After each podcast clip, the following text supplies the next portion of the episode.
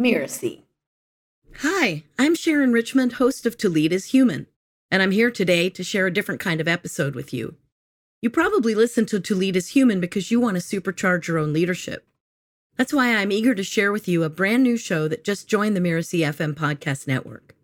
It's called For Better or For Work, and it's hosted by my recent guests, Danny Iny and Bhoomi Pathak. To give you a taste of the show, we're running an episode right here in the To Lead is Human feed. I chose this particular episode because the guest hosts, Meg and Gary Hirshberg, openly discuss the early rocky years of their business, Stonyfield Farms, which is now one of the largest organic yogurt companies in the world. If you like what you hear, make sure to find For Better or For Work in your favorite podcast player and subscribe.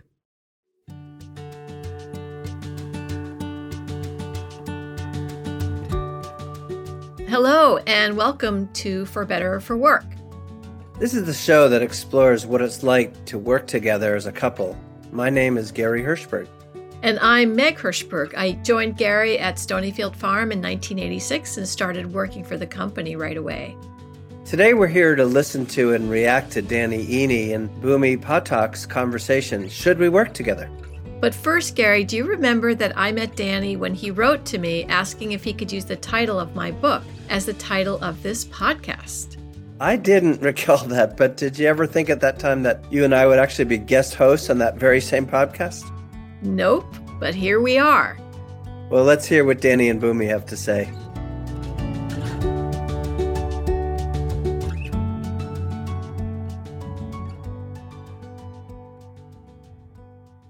So, the topic on the table is should we work together?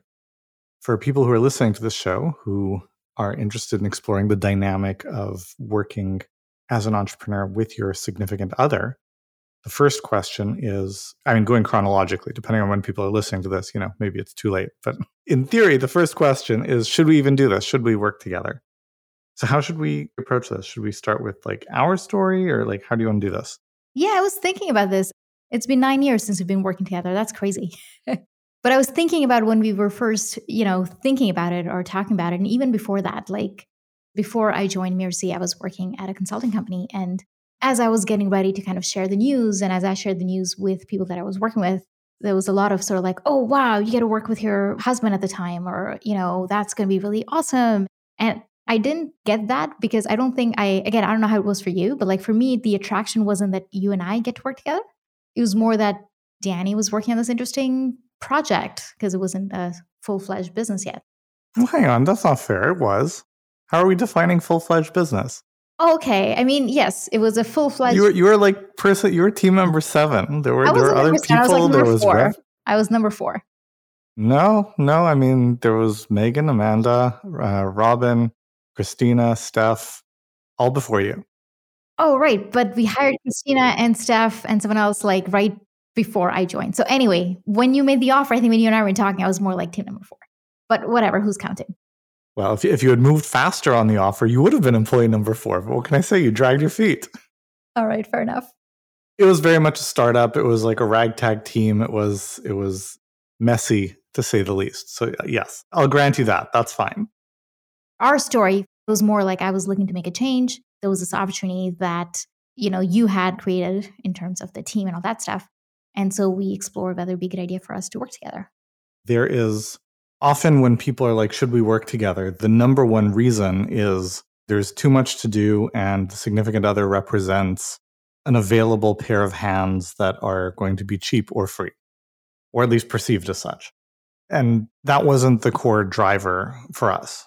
You know, it was a consideration in the sense that we were not in a position to pay your market value at the time. And we, we meaning you and I together, we made a very intentional choice that you were on board with. Correct me if I'm wrong, that you were taking a pay cut in the short term because you wanted to earn in some equity, some actual ownership of the business. So that was a component. You are more senior and talented of a person than we could afford to hire at that time in another way. And there was a match between, at, at least on the surface, between your skills and experience and training and the stage of business that we were at. So, for context, for everyone who's listening, we were kind of doing about half a million dollars a year in revenue at the time. And I'd always managed all the numbers myself off of Excel and in my head. And I was good at it. I could do that. I always knew what the numbers were, give or take 10%, but we we're starting to get to a scale where give or take 10% was kind of like not nothing anymore. And we needed some more adult supervision and management on that side of the business. And so Bhoomi's expertise came in with a lot of value. Now, now it also brought with it, because, you know, culturally speaking, referring to corporate culture, like there was a huge culture shock for you coming into a startup. You're used to working with, you know, big companies and consulting firms, and, you know, we are this ragtag little startup. So very, very different. And there was a ramp up and learning curve for your expertise to bring its full value. Let me ask you something. I mean, this is something that came up for me, and I, I don't think we ever talked about it. You weren't, I mean, the opportunity came up. You knew me, obviously, we knew each other. And so we came to an arrangement which would have been affordable for the business and all that stuff. And I could see sort of like, yeah, you know, I could I could help with sort of the finance. So for those of you who don't know, my background is in accounting, financial management, and consulting and project management. But you would not have put out a job ad that I would have replied to that I would have qualified for. No, I wouldn't have. Yeah. So it's not like you were looking for someone with my skill set at the time. Like it wasn't that obvious a match. No, I was looking for you. It was you that I wanted. what was the thinking there? So for me, you know, as I mentioned, like it wasn't so much the attraction wasn't so much that I would get to work with you and we'd get to spend all this time together. It was more this is an interesting project. That's flattering to hear again and again, by the way, if you want to say it a few more times. but no, no, I get it. But so, okay, look, so from your perspective, you had done, you know, a bunch of years in corporate, a bunch of years in consulting, and you were, you know, you you were kind of done. You were ready to move on. You were, you know, you'd learned what you were there to learn. And I wasn't. I, I actually, to be fair, I wasn't sure what I wanted to do next. Right. Anyway, so that was an opportunity for me to kind of, you know, work part time at the consulting firm, keep sort of like the high salary and the benefits and all that stuff, and then also, you know, help out with the business at that point. And I was like, Danny, I'm really, I came home and I was really excited. It's like, I think we've got this. This is going to be so much better. I talked to my partner, and when I talked to her, she's, you know, obviously she understood where I was coming from. She wanted to be supportive. And she was like, well, what about this? I think, you know, that way it's like the best of both worlds. I'm like, yeah, that would be the best of both worlds. Let me talk to Danny about it. But you didn't agree with that. You didn't, you know, you were, I don't know, I was surprised that you didn't agree with this arrangement. And two, I was also surprised at how like you know bold you were and like you just expected me to kind of like say no to that offer and join you full time. And you i mean okay do you want to kind of share the story a little bit? Because i think that was interesting. I mean look i've always been biased towards people working full time. Our industry is like riddled with you know five hours a week 10 hours a week like all these arrangements. I've never been in favor of that. I've never done that. We've always hired people full time or the majority of full time. And my bias has always been that part of someone's time buys you a lot less than that part of their attention.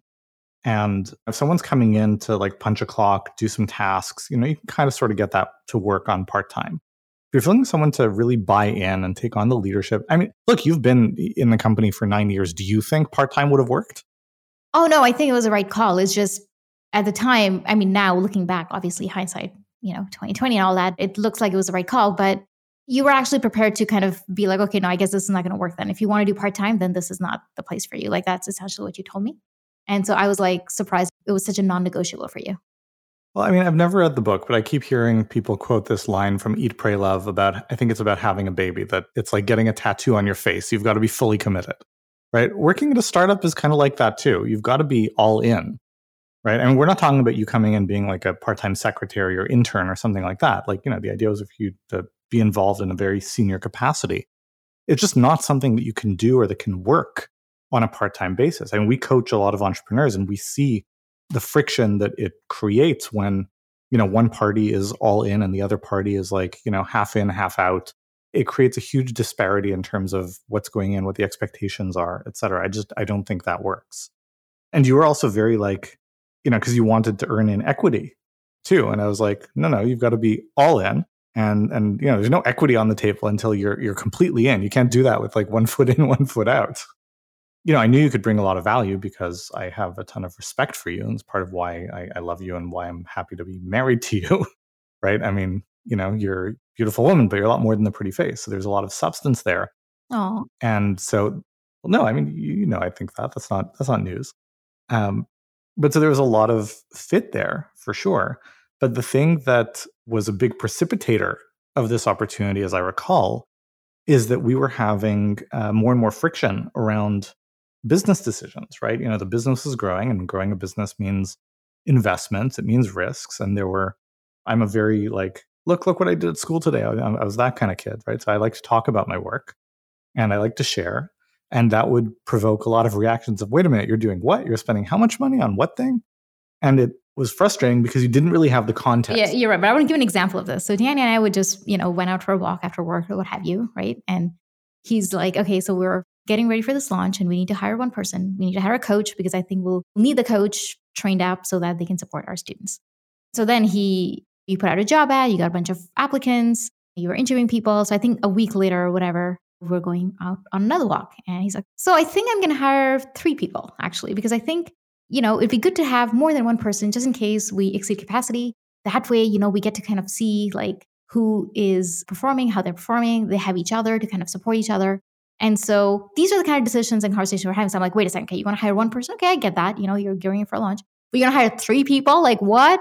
In like in a span of a week or two, you kind of change your mind about like, and it's like, what do you mean you need three people? What is the capacity that you need? So it's like all these questions that come up for me. And so those were the kind of conversations we were having.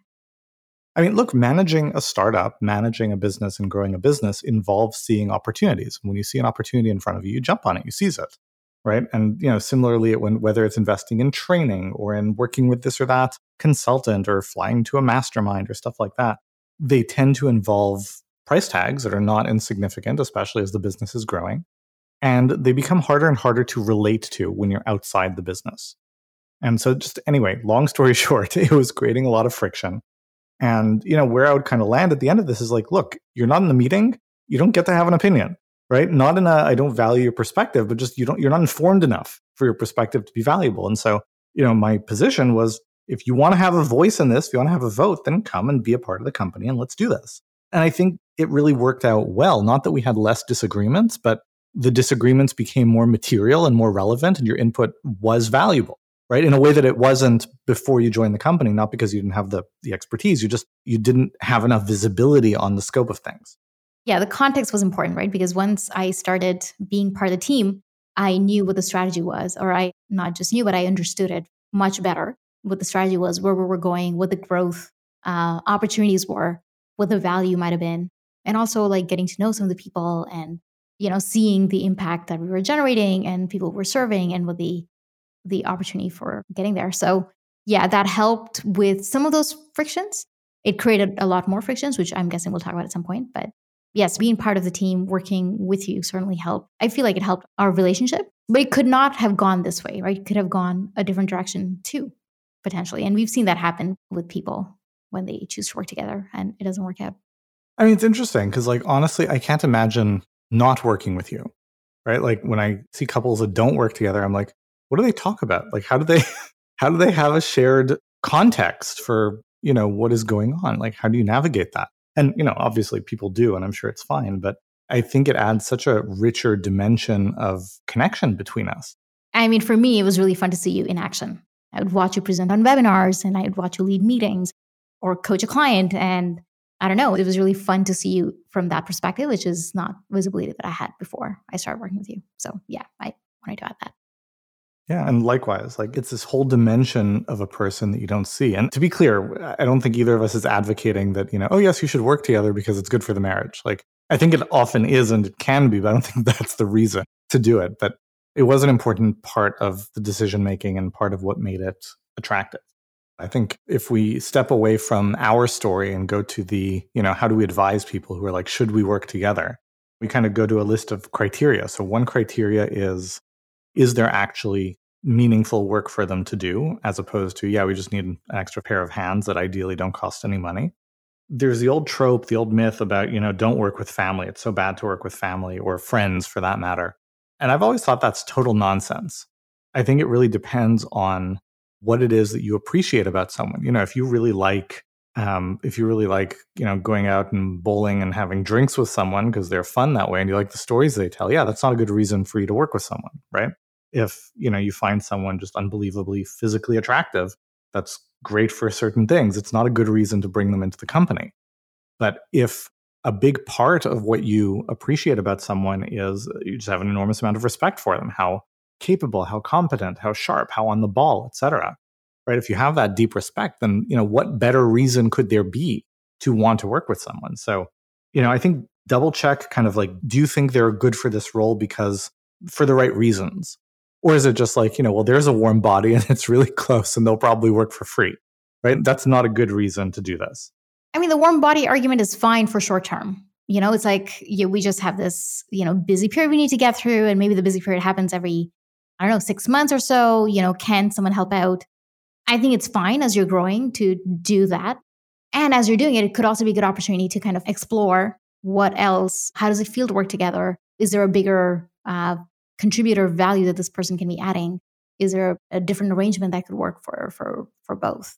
You know, we work with a lot of coaches and consultants and entrepreneurs who are in a context or in a family context where the their spouse doesn't understand, you know, the appeal or the attraction of owning a business. Um, and you know, to be fair, that was the case with me when before I met Danny. So I come from a family of accountants. We believe in uh, stability and consistency and job security.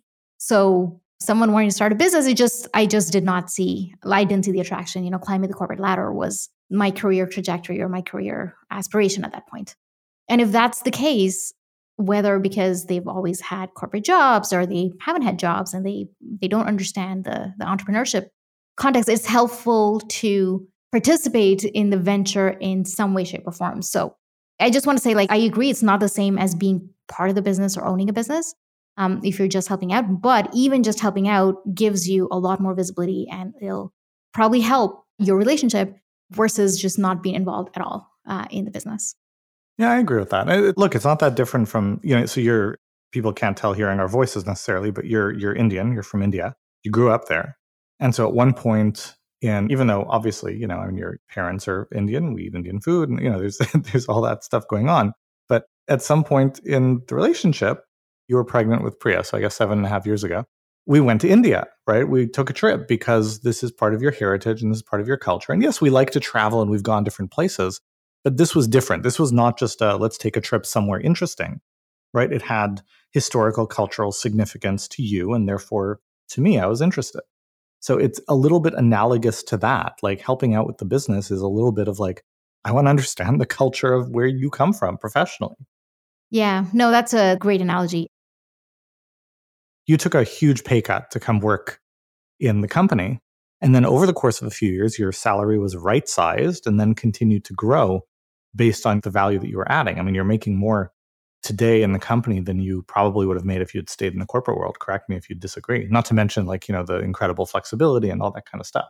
I'm not sure. I feel like I stopped tracking that. A while, I stopped tracking that a while ago, and but like either way, I think it's at the at the very least it's on par. It would, yeah. I mean, if it's yeah, if it's not on par, then and again, it depends on what's important to you, right? So it's important for me to be compensated according to my value. So if it wasn't on par, then the then again, I don't know that it would have been sustainable. Another important point is that when I decided to join, you know, join you, and I was able to take the pay cut, it was it's because we could afford it, right? We had a tiny condo, no kids at the time. and so we had a lot of flexibility in terms of like, you know what, for maybe we can I could take a pay cut because it's it has an impact on our family income. So I could take a pay cut and we would be okay. And you know, if it doesn't work out, I can always go back to my corporate job or consulting or what have you, and I'd be fine. But that said, you know, one of the uh, concerns I had about joining you in the business was the lack of diversification. So it'd be like having all our eggs in one basket. If the business did great, excellent, we would both benefit from it. Our family would be great, would be fine, um, and would have stability and security. But if the business tanked for some reason, then you know both our sort of earning power is tied to that, and that would not be good, at least for probably a few months, and then we'd figure it out. Yeah, and and there's a compensatory relationship between, on the one hand, how much can you afford to take the risk, and on the other hand, how much do you believe in the opportunity and really want to do it, and you know, as long as the balance of those two things feels like it kind of tracks, like, you know, maybe it does feel like a bit of a risk, but I really want to do it. I really believe in it. Whereas, you know, I believe in it, but you know, not quite as much. But on the other hand, we can afford to take the risk a lot more. Like, you know, as long as that balances. Yeah, that makes sense. Exactly. and so, you know, just as our kids are growing up and we, you know, sometimes take a step back and we hear them say things and we're like, oh, wow, I can't believe they said that. I can't believe how mature they've become. I can't believe they are our kids. I often rather feel the same way about our business, which is like, oh, look at that. and look at the team and the culture and the impact and the community. And that has been cool. It's not always obvious when you're in the weeds of like, you know, dealing with day to day stuff, but like taking a step back, just like as in parenting, right? Day to day, you can have a lot of frustrations and issues and things that you're solving for, and also, you know, fun and joy and happiness and all that stuff. But it's really cool to be able to take a step back and look at what we've created and know that this is sort of like our our baby, I suppose. yeah, no, absolutely.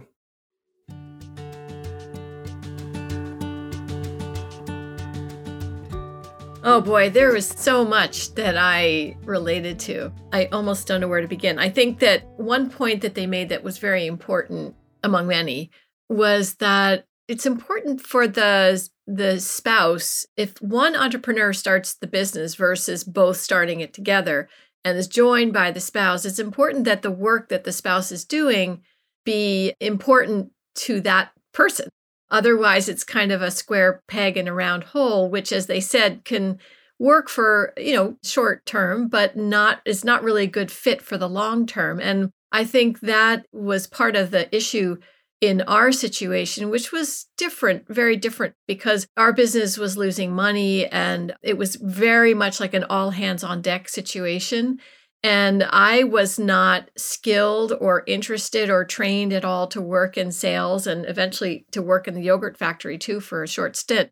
These things were not, you know, were not up my alley, but I, I did them because I was pitching in. We were on this farm. There weren't a lot of other opportunities for me.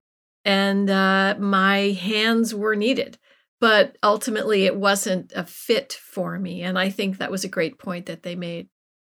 Yeah, I have to say that engaging your spouse because they are an available pair of hands is a terrible idea.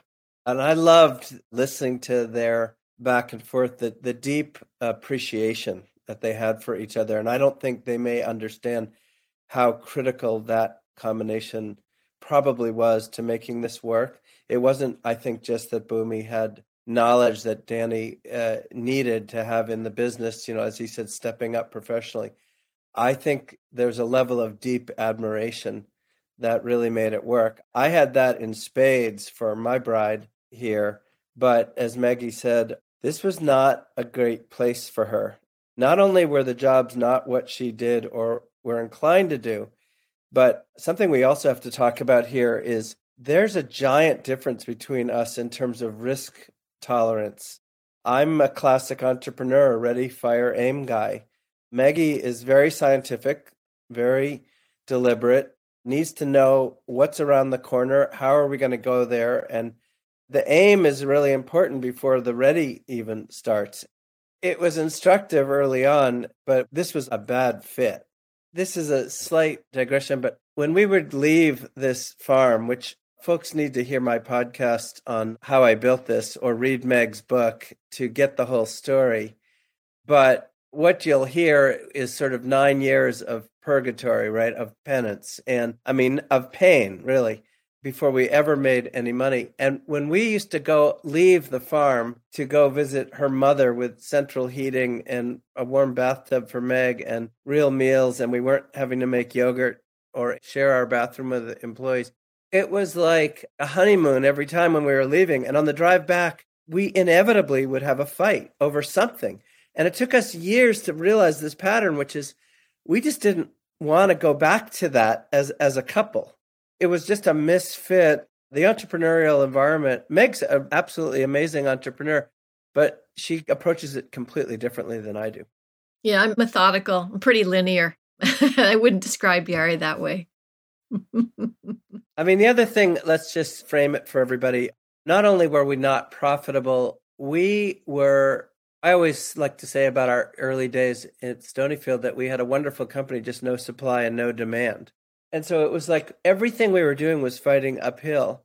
And so poor Meg, who, you know, un- had the misfortune of falling for this crazy entrepreneur moving mm-hmm. up there. Meg, you were a pair of hands and you were so game and it was wonderful. But there was nothing about this business that fit your disposition. But to make matters a little bit more complicated, in fact, a lot more, our largest investor became your mom, Meg's mom. And that is not a piece of advice I recommend to anybody. It meant that when we went to Maggie's house, you know, we sit around the table, it was a board meeting. I mean, anything that her brothers and she were going to ever inherit from their parents was on the line now because Doris was getting in deeper. And it reached the point where literally, Meg, you'll remember, of course, because you wrote about it. Meg finally sat down with her mother and me and said, I don't want to know anymore. Don't tell me. But fundamentally, the point is that I think that what Danny and Bhoomi had in common is the right time for her to get out of corporate and to, you know, take this risk. And as she said, she could always go back. Hmm. So it was again. I, I listen to them and my eyes get all watery. It's so nice and romantic and wonderful and compatible. We we didn't have that. We had the romance, but not in the business. The other thing that I wanted to mention, and this is something that Danny and Bhoomi did not touch on that I think is really important, is that the kind of sensitivities and dynamics that exist, that sort of delicate hydraulics that exist in an emotional relationship, in a marriage, and you know, at least in our case. Now I know people, we have friends who are entrepreneurs, who are couples, and they can work it out. They can scream at each other during business meetings and vehemently disagree and then, you know, walk in their door at home and be, you know, pussycats. And I have to say, I found that emotional dynamics of the office, especially because there was no separation, really difficult. Like Gary was my boss. And so he would say, you know, da da da da da, you know, he'd be sort of brusque in a business-like way, not mean, but just sort of brusque, efficient. And I just would take immediate offense, like, don't talk to me that way, you know, be nice. And so that was really hard for me to take. And like I say, I there are couples who can do that, but I would advise people to be really wary about the sensitivities that exist. Those sort of a lot of those kind of meta messages that go on between couples with expression, tone of voice, body language, all that kind of stuff that really gets dispensed with in the workplace because you're just trying to get something done. And you have to be able to make that transition. To ask people to behave, entrepreneurs to behave all sweetie gooey in the workplace is just not realistic. So you you have to be able to make those transitions. And and I just couldn't personally. That was one reason why we mutually decided that the marriage was working, but the business relationship was not again, I go back to Danny and Bhoomi. I mean, I think what they had in terms of your last point, Maggie, is that there was a mutuality of respect for what each other brought to the table. For example, I mean, I knew, I mean, you were not just a pair of hands. I need to say, to break through with an expensive, value added, organic, better for you, better for the planet yogurt needed a quality consciousness that was not normal in the world. And you had that. You were someone who really brought great quality and care. And that's why you would have been an ideal yogurt maker, but it wasn't your thing. And it was moving fast, and a lot of it was illogical, and you needed the logic. Can I also quickly say, I mean, we've referenced your book. I, I just want to underscore this for the listeners. Maggie's book is called For Better or for Work A Survival Guide for Entrepreneurs and Their Families. And it's the book we wish we had had and so, if you're in this situation where what Danny and Bhoomi are talking about, I cannot recommend this book too highly. Maggie was a, a writer for Inc. magazine and was interviewing hundreds and hundreds of couples and helped us to realize we were not alone, but also looked at the whole spectrum of, you know, we're talking about comparing and contrasting two couples here, but you had hundreds that were your database. Yeah. So I worked for the company and directly for Gary for about two years before we both realized this just was not working, especially in the context of a company that was losing money, that was losing my family's money. And I know at one point, Danny and Bhoomi talked about getting to see each other at work and, and seeing those sort of qualities in each other. And actually, later, I really did enjoy going to board meetings and watching Gary in that context, in that professional context, because he just handled them all so beautifully and I learned I learned a lot that way. That ended up being my avenue into what was going on in the business. But before that, for those 9 years that we were losing money, the stress on me was so great because as Gary said earlier, I was the passenger. As a matter of fact, the first feature I wrote for Inc. before I started writing my column for them, they very aptly titled Hitched to Someone Else's Dream And it was published in the Inc. 500. I think this was in 2008. It was published in the Inc. 500 issue. And they got, at the time, uh, the editor in chief called me afterwards and said that they got more letters about my feature than they had ever gotten about anything to that point. I don't, I'm sure it's been exceeded since, but it just speaks to how deeply felt these issues are in an entrepreneurial marriage and how little they are addressed. And that's one reason why I wrote my book. And it's one reason why I'm glad that Danny and Bhoomi are doing this podcast. But the other thing that we haven't said, and I'd like to say here, is that the business is a member of the family. It's a living thing. And Meg, you just made me think of this. What's that, Princess Diana, that tragic line? You know, it got a bit crowded in this marriage, right? With three of us. I mean, that is what's going on. There's at least three in any couple. The business has its own life, it has its own demands, it has its own call on your time and your consciousness. And you have to think of it that way. and hopefully, you know, a menage a trois is going to work for you. But it's, of course, likely that it isn't, certainly on every issue.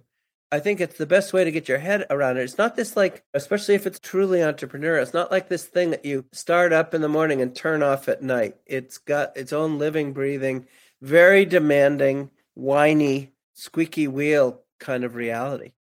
Yeah, and I'd like to add to that. I think that a shared sense of mission, at least in our case, was really important in keeping us together and keeping the whole scene together.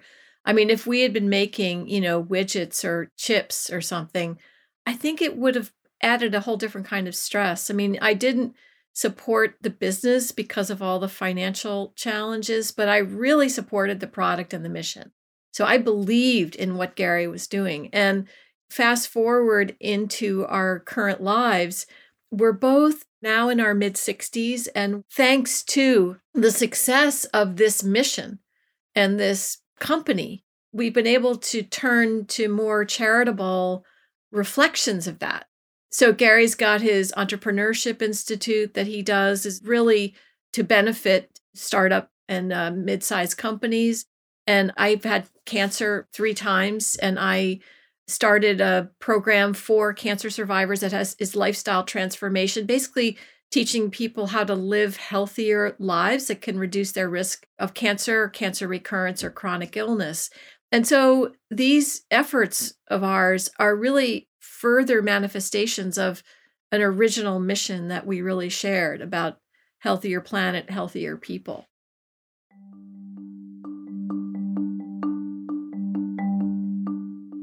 So I guess that's it. Yeah, I guess so. Thank you so much for listening to For Better or For Work. I'm Meg Hirshberg. And for my part, to learn more about my book For Better or For Work, head on over to Amazon. It's still for sale. And to learn about my anti cancer lifestyle program, please come see us at anticancerlifestyle.org. That's just one word anticancerlifestyle.org. And I'm Gary Hirshberg, and you can find out more about my work over at hirshberginstitute.com com. That's H I R S H B E R G Institute.com. For Better or For Work is part of the Mirasee FM podcast network. This episode was produced by Cynthia Lamb. Jeff Govertson and Mishi Lance put it together. Danny Iny is the executive producer. Post production by Post Office Sound. If you like the show, please follow us and leave a starred review. It really helps to spread the word. Thanks for tuning in.